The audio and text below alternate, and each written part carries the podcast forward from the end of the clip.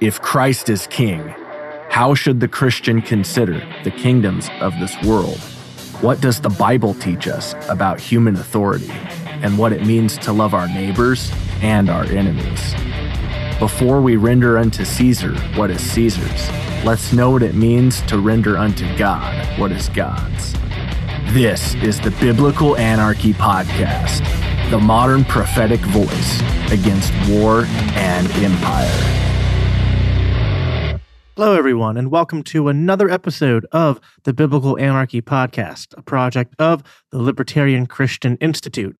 This week and every week on Biblical Anarchy, we seek to live counterculture to the empire of man and to instead seek the kingdom of God by unpacking what the Bible teaches about government, authority, and human relationships. I am your host, Jacob Daniel. So today's episode is going to be a little bit different in terms of its format. I'm actually going to be, after the first 10 minutes or so of introduction here, going to be playing to you a segment from a live stream I did in the previous year on my other podcast, the Daniel 3 podcast, because it is a excerpt that I think goes well with what I want to communicate in today's episode. So today's episode is on property rights. And property rights are important in the conversation of libertarian anarchism. As I've talked about before, the flavor of anarchism that I more closely ascribe to would be anarcho capitalism, which was the idea founded by Murray Rothbard, who was a student of Mises and the Austrian School of Economics. One of the most basic ideas of libertarian anarchism is the idea that you own yourself, and then as an extension of that self ownership, you own your property and the things that you have either mixed your labor with and created or things that you have traded for voluntarily with other people. So, in the way that science and Christianity are not incompatible, and rather there's actually, I think, the more proper way to view it would be that like science is the process of uncovering the order of God's creation and the way that it's structured and the way that it works and the way that we interact with it. I think that economics is sort of a science of sorts. And it is the science of also discovering God's order. But I think it's rather than discovering God's order in a sense of the ordering of the physical makeup of the universe or like the energy or thermodynamics of the universe and laws of physics and things like that we're studying the science of human interaction and exchanges. And that is actually what the Austrian School of Economics likes to call itself. It's the study of human action. That's actually the title of one of Mises's very popular writings on the subject of economics. The idea is that all economics and all human activity can be boiled down to one simple, sort of like self evident proclamation, which is that, well, humans act. Inevitably, if you strip everything down, people cannot do nothing. People will inevitably do something. And so when we observe the ways in which humans act, well, humans act by basically looking at the state that they are currently in and then looking at the potential futures of different courses of actions that they could take.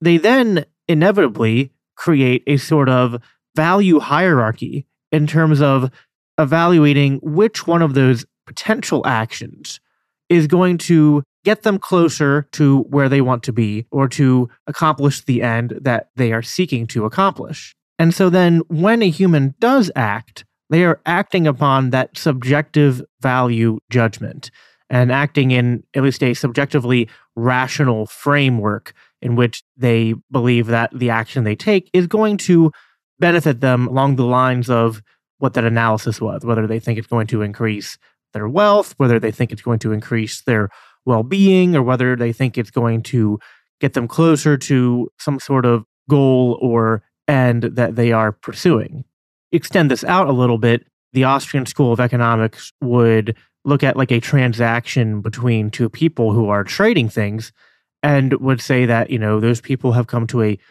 mutual agreement that each of the other persons has something that the other wants and that it is in concordance with both of their subjective value hierarchies that this exchange benefits the two of them. And so it's done freely. It's done without coercion, without people forcing them to do so. And it's done, you know, usually without a sense of remorse or a sense of dread. You know, there might be some lingering regrets like, oh, I wish I could have gotten this for free, maybe, or I wish I could have gotten a better deal. But at the end of the day, neither one of them is going to accuse the other one of forcing someone, the other, to do something that they didn't want to do.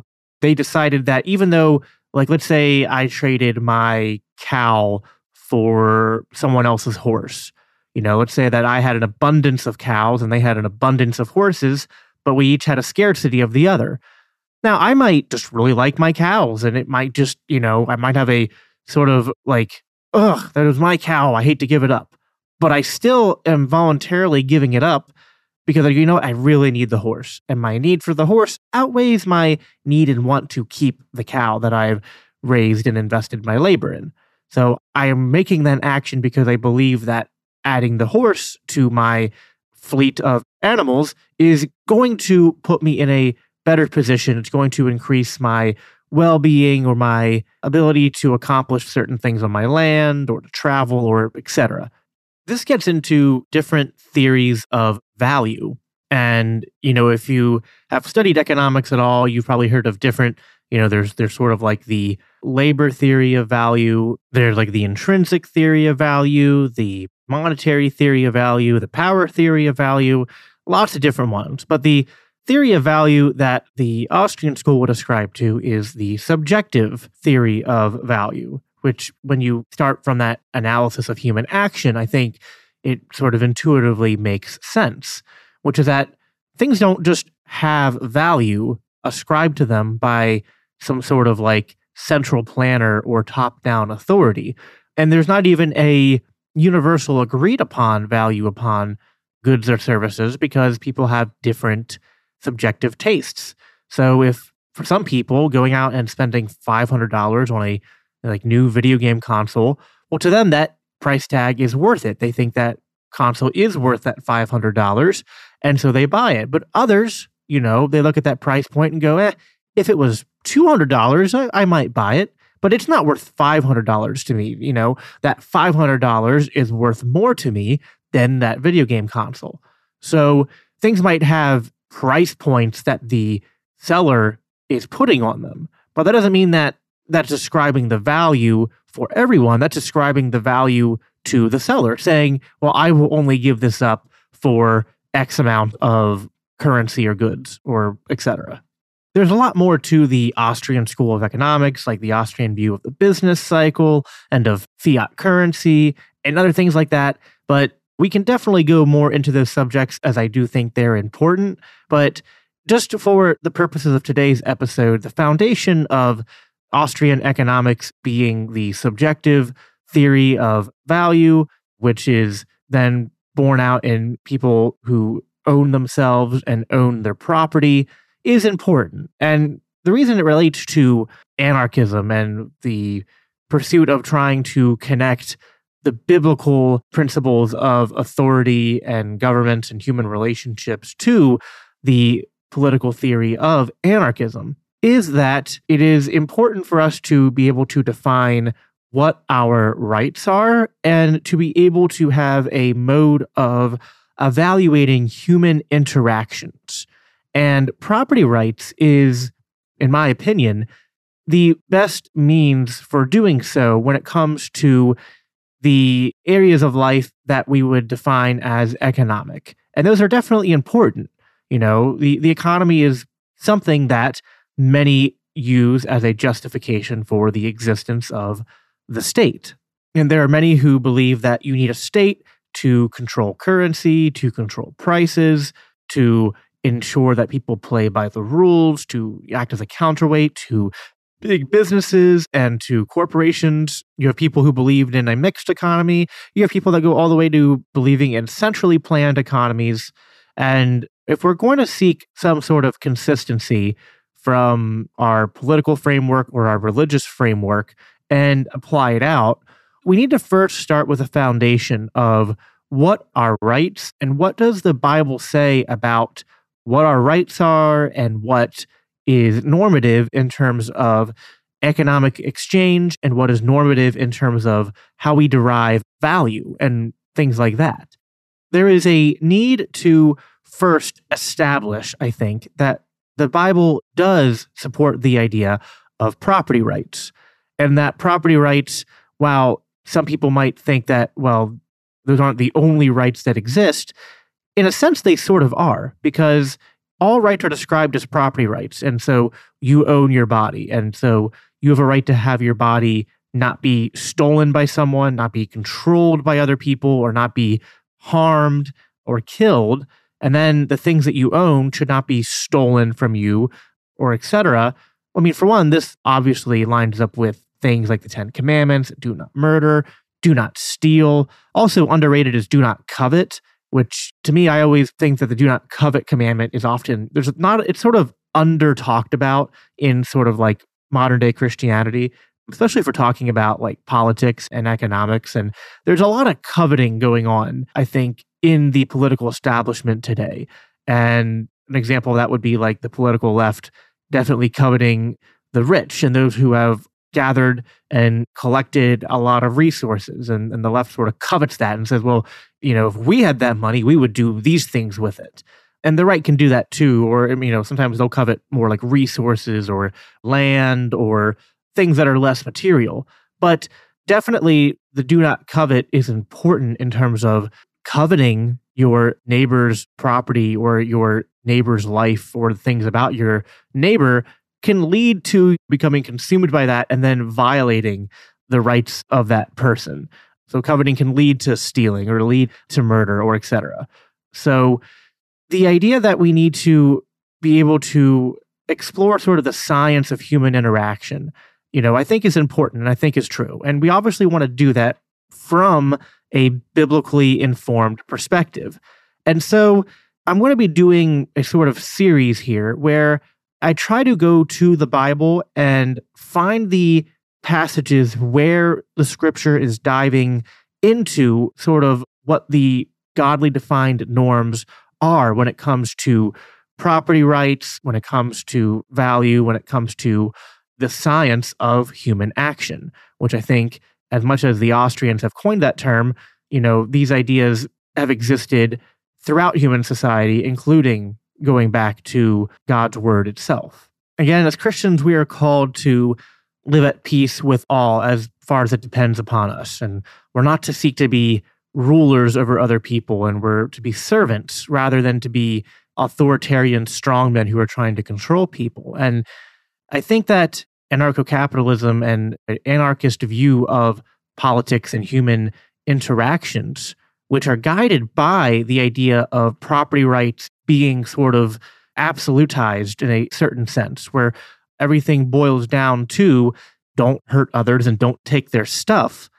This is, in my opinion, the best way we can live out that biblical call. And I think the Bible even supports that. So, in this first episode, the excerpt I'm going to play for you is something that I did again on my other podcast. And I was inspired to sort of like talk about a passage that came up when I was reading through actually the Libertarian Christian Institute's book, Faith Seeking Freedom, and its section on property rights. So I think you'll enjoy it. I go into the passage and I sort of talk a lot about how that passage shows a lot of insights into human interactions, into what our rights are, what we're owed, what is fair, and where value comes from and how these things collaborate well with what the Austrians have discovered and pushed and what anarcho capitalists have talked about and established in their writings and in their work. So I think you'll enjoy this. And again, this is only part one in this series, and there's more to come. And we can dive into God's word. And again, as always, it's the good word to all about salvation. And it's also the good word to how we can better live as though the kingdom of God is actually within us and that we can live that out in our lives today. And be salt and light and promote peace because that's what we're called to do. So I hope you enjoy this segment and I will then chime in at the end as well. I actually wanted to start by reading an excerpt from, uh, and I've had these people on my show before or talked to them on their show. Uh, so this is uh, the book Faith Seeking Freedom. Uh, it was written, uh, published by the Libertarian Christian Institute. I have been on their show and had a conversation with Doug Stuart, and uh, I've had Kerry Baldwin on my show a couple times now. So this is a great book uh, just for like if you wanted to have a quick primer to give to Christian, you know, brother and sisters, uh, to sort of you know go through uh, the basics of libertarian philosophy and economics, and to connect that to the to the Bible. It's a great resource. It's only I don't know 120 pages. It, it's it's not a, a thick read. It's a, it's, a, very good primer, very good um, introduction uh, to get people, you know, thinking about these things and and to learn more about about about our ideas. So they have uh, early on here uh, a section which is kind of like, well, what is you know the basics of libertarian libertarianism and what is libertarianism, and um, so they get to a point where they're talking about property rights because they've already kind of gone through the non-aggression principle and all that, self ownership and and all that. So they get to property rights. And so one of the confusing things is that people will sometimes go to things in the New Testament and say that there are passages where Jesus or, or the apostles are condemning capitalism or condemning the pursuit of wealth, condemning property rights, whether that's like in Acts when it talks about how all things were held in common, or you know, there's like passage in, in Colossians uh, where it talks about God as the ultimate owner of everything. You know, we're also as humans, we are given stewardship over over the earth by God.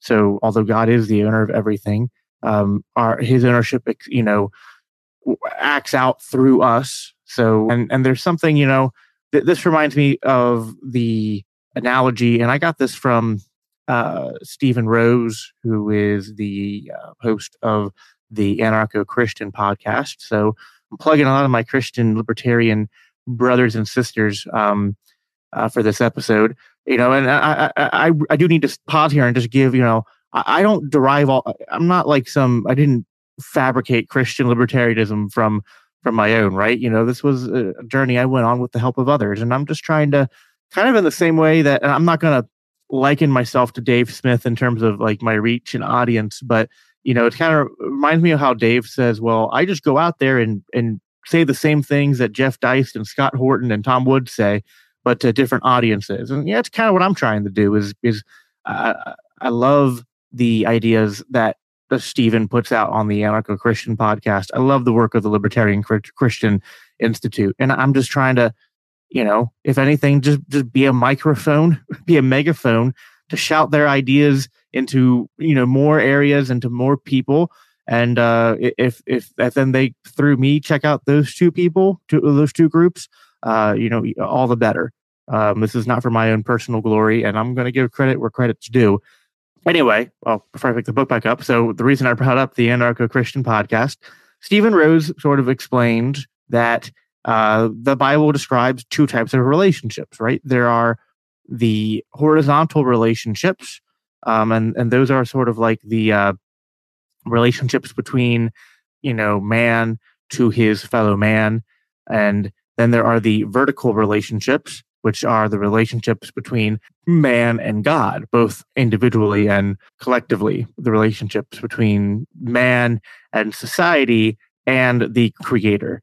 And so anarchy, you know, the way, way Stephen puts this, is that anarchy is basically the uh, acknowledgement that if God is, you know, the sovereign ruler, that vertical relationship, what that speaks to is is then that in the horizontal relationships, no one can be a ruler to uh, another.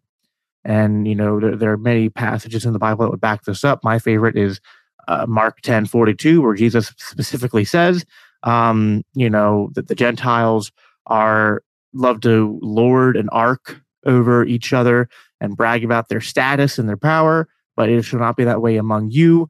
And if anyone seeks to be the first or to be a leader, he must first be a servant. And and so, and you know, I've, I've talked about that a lot on my show. So uh, yeah, then it, you know, because God is necessarily the sovereign, because you know Christ is King, the relationship we have among each other as as as men living here on Earth is an anarchical relationship where no one uh, is is ruler over each other. Um, and so, in that same vein, even though God is the owner of everything, okay, well, God, um, that that is in a sense describing, I think, that sort of vertical relationship. But then, in terms of the the horizontal relationship, or then the uh, the the analysis of how the world works when it comes to um, how we interact with the world, that we certainly, um, you know, have an ownership over things in a in a certain sense. It might not be that kind of same metaphysical claim that, that God would have, but but it's a it's an economic claim, right? And, and so I think the distinction between those two categories is important. There's there's you know God is a a, a metaphysical, a, a necessary, a spiritual, a deep uh, deep rooted uh, existential um, owner uh, because of you know being the creator and, that which you know I think brings essence to all things and to life itself. Um, but in an economic sense, uh, in a philosophical sense, we we also can claim ownership to ourselves, to our bodies, and to the things around us, to the products of our labor, and to the things that we freely trade for. Then, when you're dealing with passages like in Acts and stuff where people hold things in common, it's like, well, I think the critiques there that we could go into would go into kind of like, you know, how you can have voluntary sharing of resources within a small community of, of people. And this is sort of what we do in churches today. This is what you kind of do in your family. And uh, while certainly you can share things that you own, you have to own them first in order to share them. And if we completely eradicate the idea of ownership and try to start from a place of collective, everyone collectively owns everything, well, then we run into a lot of problems where the Austrian School of Economics would get into, you know, economic, the, the problem of economic calculation and, and prices law and, and, and how, how society cannot be, fun, you know, cannot function in this way. Furthermore, the Bible needs to, you know, speak to itself and we have to read uh, passages as they relate to the rest of the Bible and have a proper sort of like hermeneutic a proper reading of scripture from um, from start to finish. Going more into what the, the book Faith Seeking Freedom goes into. So I'll read, let's see, uh, why are property rights so important to libertarians? Well, Christians believe that all humans are ultimately owned by God in Christ. Colossians 1 15, 17. Humans, as image bearers of God, are given stewardship over themselves and their property. This stewardship is not only a responsibility we have to God, but it is a right that we have in relation to each other. So that, that's kind of like there's a lot of what I just said, but in their own words, much more succinctly. Um, human rights are foundational in a libertarian society due to their normativity. In the words of Frederic Bastiat, rights do not exist because men have made laws. On the contrary, it was the fact that rights existed beforehand that caused men to make laws in the first place. This is sort of like the idea that uh, the rights are, you know, every man is created with an, an uh, rights endowed by the creator. Government isn't the creator of rights. The idea is that government would be the protector of rights. How do we identify or, or articulate them? This has been the problem philosophers have faced for centuries, even back to ancient times. Property rights, however, are a useful way to clearly identify human rights. Christians may claim property rights in their person and of their things, uh, vis-a-vis Christian, uh, sorry, Christ's teachings in Matthew 20 and Luke's reference in Acts uh, 5 4. In fact, property rights are so useful that Murray Rothbard said they're axiomatic, that is self evidently true. Christians agree that stating that this is a God given norm through creation, and which is why they are self evident, because property rights are evidenced by nature Human beings, whether believers or not, may operate on the same rules, and we don't need to teach every individual a contrived political economic theory. Property rights are useful because everyone everyone recognizes them regardless of their personal po- political proclivities. Even socialists believe in property rights. They simply believe the government has the right to, to a given property.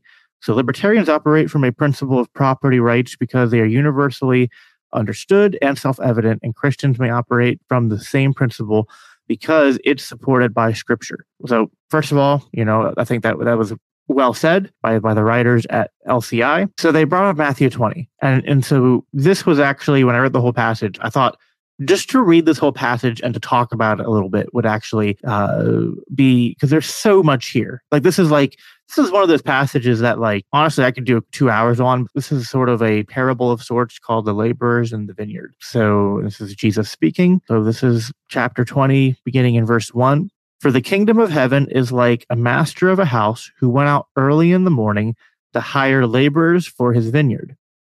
After agreeing with the laborers for a denarius a day, he sent them into his vineyard.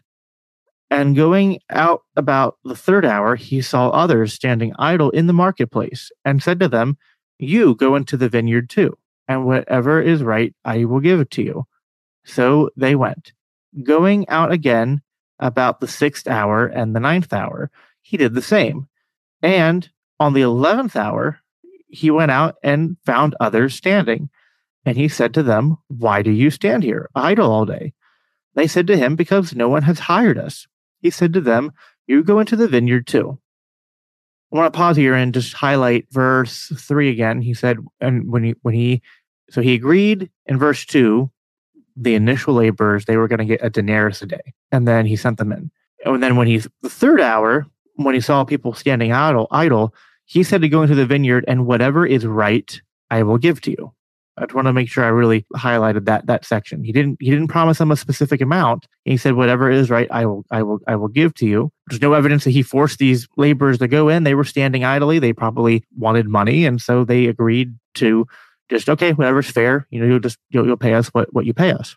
Better than doing nothing. All right. So uh, when evening came, picking up back in verse eight, when evening came, the owner of the vineyard said to his foreman, Call the laborers and pay them their wages, beginning with the last up to the first. And when those who hired about the eleventh hour came, and each of them received a, a denarius, which was what he promised the laborers at the beginning of the day. so when the eleventh hour came, they those who came at the eleventh hour, each of them received a denarius. And when those hired first came, they thought they would receive more, but each of them also received a denarius.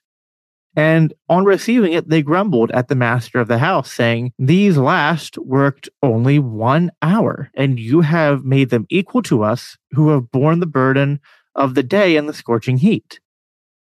But he, so I, before I read this, I, I just want to, you know, highlight again, no coercion has happened. No, no deceit, no fraud has happened here. You know, essentially, you know, in, in this anal- parable that Jesus has constructed, the owner of the vineyard is trying to have his vineyard worked, and he he is cl- clearly wealthy. He wants a certain amount of work done by the end of the day, and so as he's finding more people standing around who are not doing anything else, he's like, "Well, I might as well pay them to come in and help get more, uh, more work done." And so then picking up in verse 13, you know, so obviously people are like, well, you know, what the heck? Like these people worked one hour and you're paying them the same amount that you're paying us who agreed to work at the beginning of the day. what he replies to them is, friend, I am doing you no wrong. Did you, did you not agree with me for one denarius? Take what belongs to you and go. I choose to give to this last worker as I give to you. I am you know, he says, Am I not allowed to do what I choose with what belongs to me? Or do you begrudge my generosity? So the last will be first and the first last. God, there's so much there. For one, I think this passage clearly demonstrates, like, especially that last part, which is kind of what LCI was bringing up. They, they said, especially, uh, you know, verse 15 of Matthew 20, Am I not allowed to do what I choose with what belongs to me? Or do you begrudge my, my generosity? So right right there, like even without going any deeper, we have a clear demonstration of how that which you own you can do whatever you want with. And that is essentially what property rights are. you know, when you own something, you have the right to use that resource as you see fit. You have a right to use that that that which you have made, that which uh, belongs to you, can use for for for any purpose, uh, including your money. You can spend your money however you see fit, even and, and you can do so in a generous mindset. But so part of the the lesson here, of course, is that you know it's okay to be generous and and to you know there's there's some spiritual implications here uh, lessons about you know even those who are last you know inherit the kingdom of god and, and all that you know because that's how it starts out for the kingdom of heaven is like the master of a house so i don't want to take away from that you know obviously jesus you know uh, everything in the bible has like no no end no bottom um, but there are sort of primary and then secondary lessons the primary lesson here is probably not about property rights but so much more about jesus sort of uh, talking about the kingdom of heaven and talking about, again, that thing I talk about very often on my show how the first shall be last and the last shall be first, and to be a leader is to be a servant. All, all of that, you know, echoed throughout this this passage.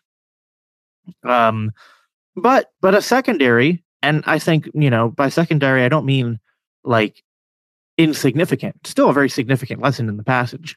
You know, I just always want to lead with what the gospel says and, and add you know, political economic commentary in afterwards, just in a sort of hierarchical sense. But you know, this is still a strong, important lesson that that speaks that comes, you know, comes out in the text very clearly. Is that this is the Austrian theory of value, right? Like the whole idea that like it's not the labor theory of value. This this passage refutes the labor theory of value like succinctly. Because what did what did he say at the beginning? He says, "I will give you what is what is right." Well, if labor theory of value is true, then they should have only got paid for what they worked. But that's not what he paid them. He paid them what he wanted to pay them because what is right is property rights. What is right is you can pay people whatever they want and but also pay people what you agreed to. The people at the beginning agreed to one denarius. That's all they were owed. Now you could have said, well, we could have paid them more, but that wasn't the point. The point was he he wanted to get more work done and so he said, you know what? I will just, you know, get these throughout the day. He kept bringing more and more people in to maximize the return you would have at the end of the day. And he said, you know what? And I'll, I'll pay, I'll incentivize these people with the denarius. You know, maybe if he had, he could, could have paid them less, but that's not the point. Just because he could have paid them less doesn't mean it was wrong, you know, or he could have paid the, he could have decided to pay the initial workers more, but it wasn't wrong for him not to.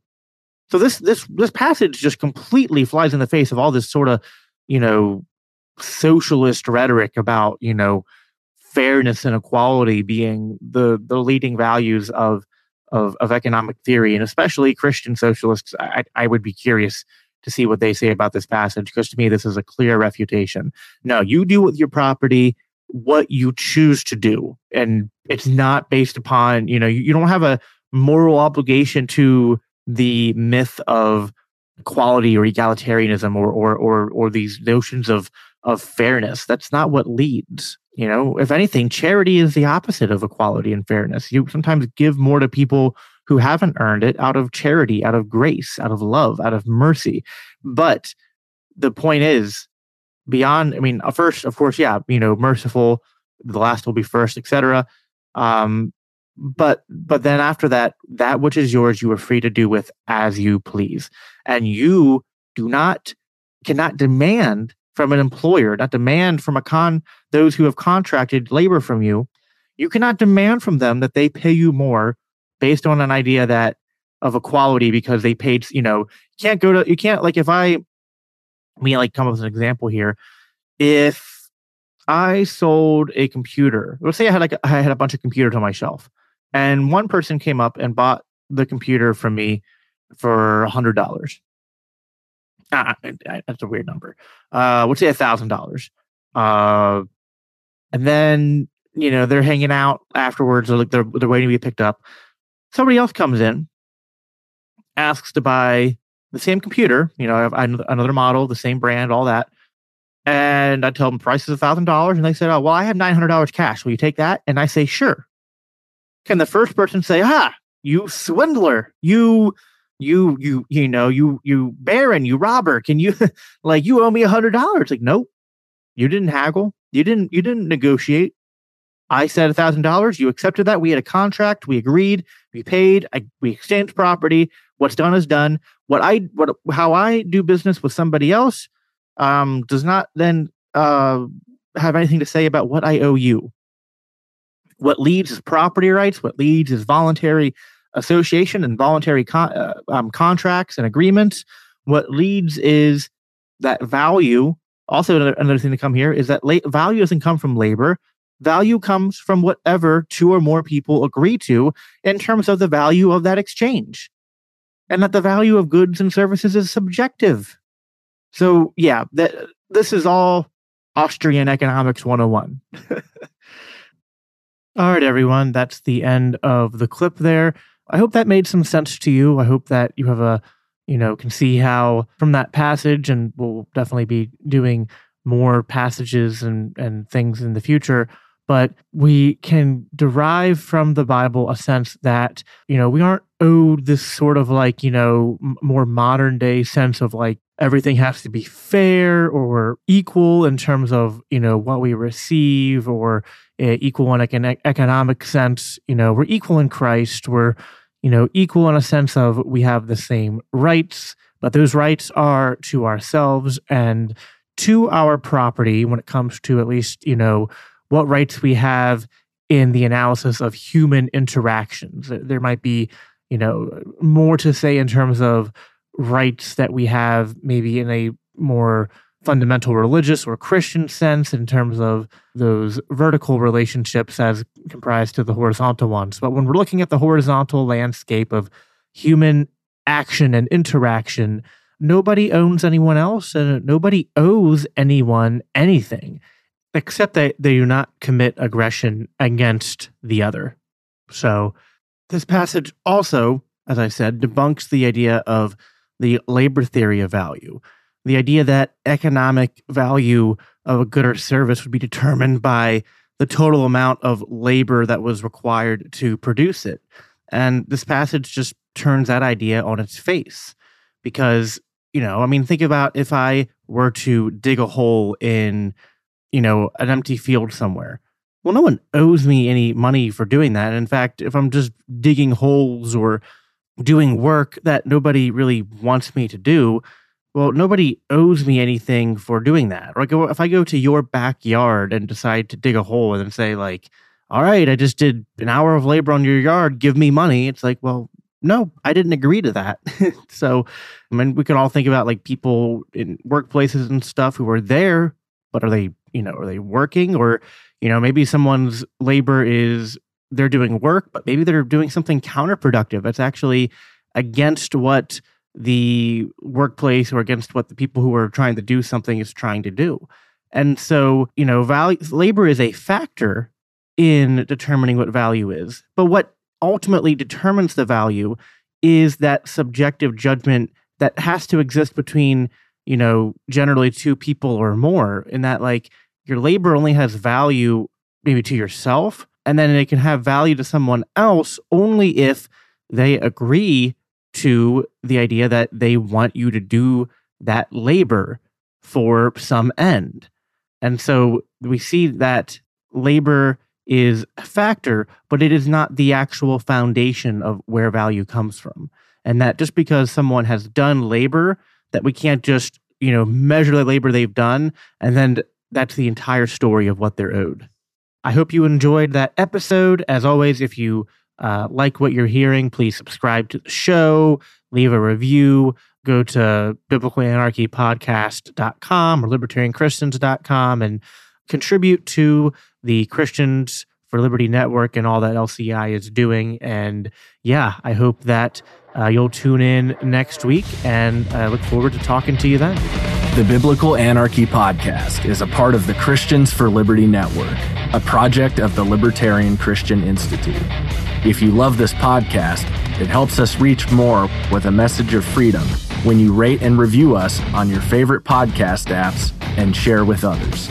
If you want to support the production of the Biblical Anarchy Podcast, please consider donating to the Libertarian Christian Institute at biblicalanarchypodcast.com, where you can also sign up to receive special announcements and resources related to biblical anarchy. Thanks for tuning in.